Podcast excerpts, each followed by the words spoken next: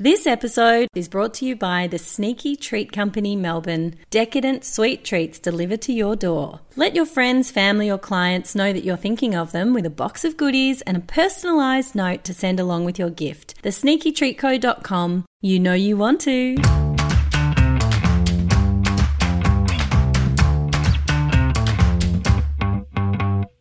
On this week's episode, it's a new interview with singer songwriter Dino Jag, entertaining not only here but the world. His 2016 EP Breakthrough received critical acclaim both here in Australia and in the US, had massive radio airplay around the world with the highly successful single releases of Two Young Hearts and a song that I can remember dancing down a supermarket aisle to, You Make Me Feel So Good. He's an award winning artist both in Australia and internationally as well. Plus, he was always a fan favourite on the Cruise and Groove cruise, where he played with the likes of John Farnham and also the Rock the Boat cruises with such names as Foreigner, Suzi Quatro, Glenn Shorrock, Ross Wilson, Russell Morris, and the list goes on. And he's also worked with Grammy Award winning producers like Jeff Bova, who's known for his work with Blondie and Iron Maiden. He's done live gigs sharing the stage with Richard Marx, Richie Sambora of Bon Jovi, Sammy Hagar from Van Halen, Status Quo, Beeb Birtles from the Little River Band, Mossy from Chisel, also Jon Stevens and Daryl Braithwaite.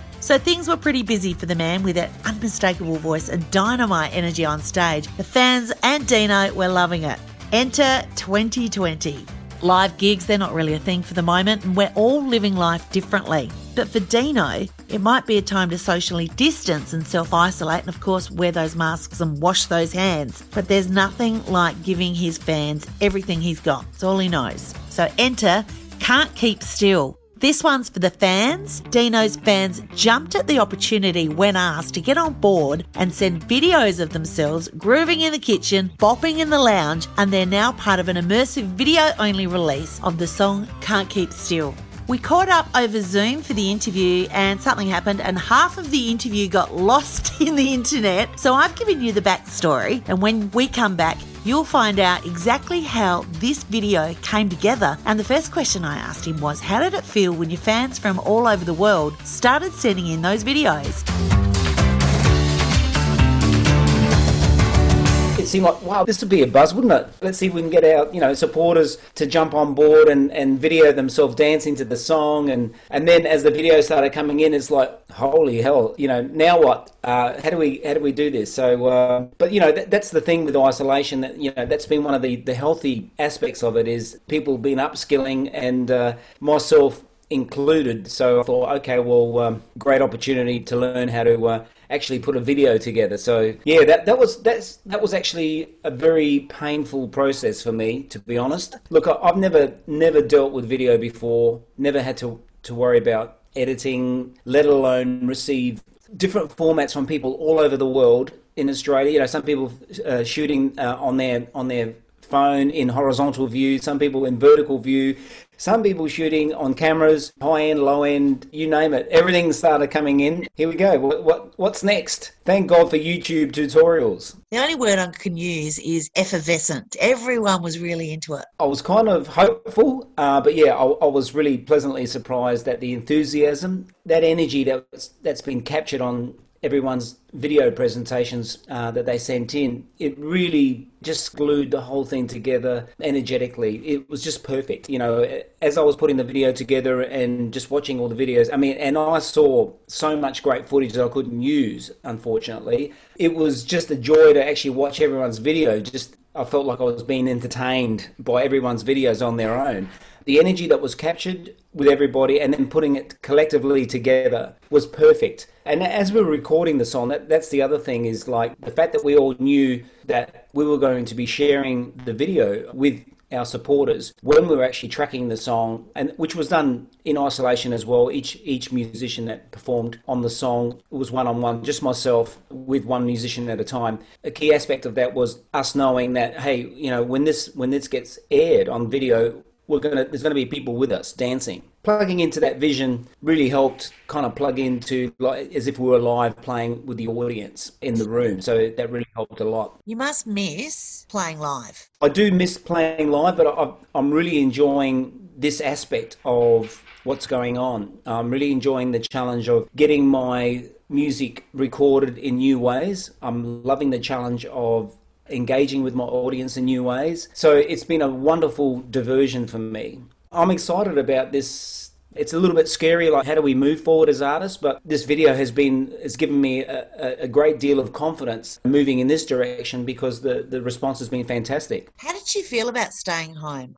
In the beginning i felt a little bit numb as to what was going on around the world a little bit shocked shell shocked i suppose that it was actually real. When the gigs started getting cancelled with each cancellation it started to really become obvious that this wasn't going to be a short term situation. And then also started to notice the difference in the behavior of people that were that I was connected to. Like some people felt awkward about coming to a rehearsal all of a sudden all that kind of stuff that just you you'd never think that would you'd have to kind of confront there was that phase where it felt like we were in the twilight zone where we were we were kind of in between lives now it feels like we're coming out of that into something new. It feels a little bit more, uh, you know, sure, there's there's fear associated with certain elements of it, but I think the the key is to find the balance where we can we can trans transform that that fear into something constructive. So the unknown I think is healthy. I think we need to be in in that kind of state of progression where you know we've got these kind of challenges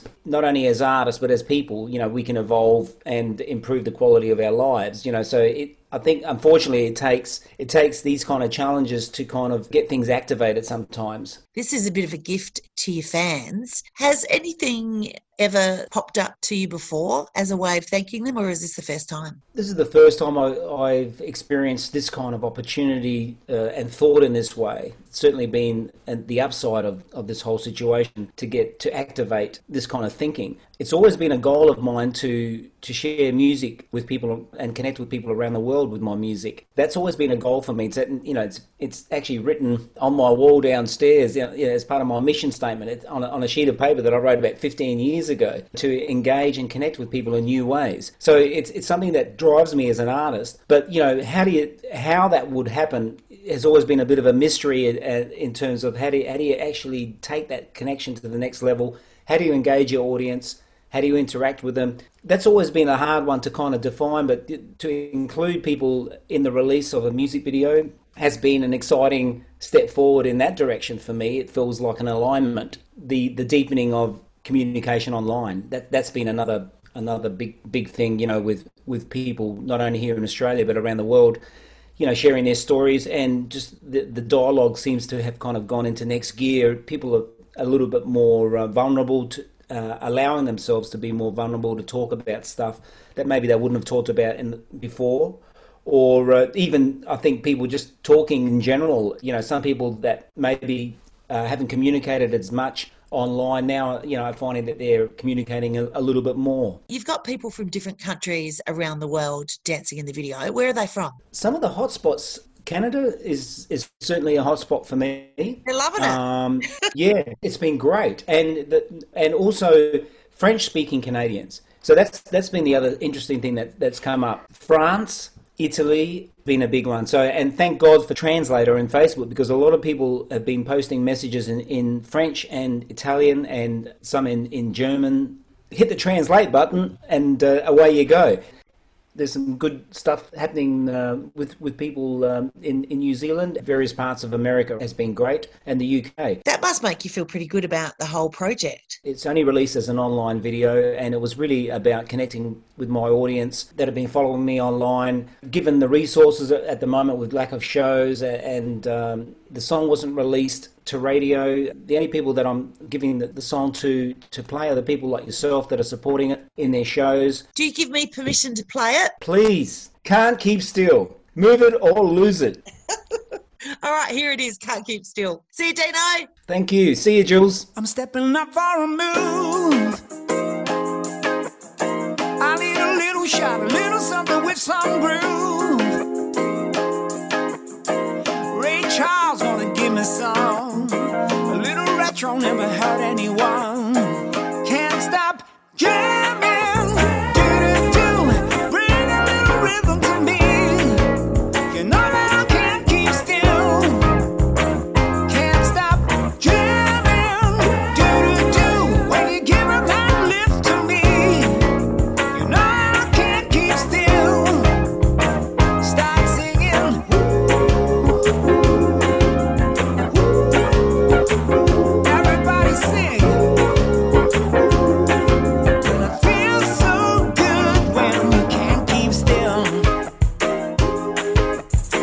Like a VIP.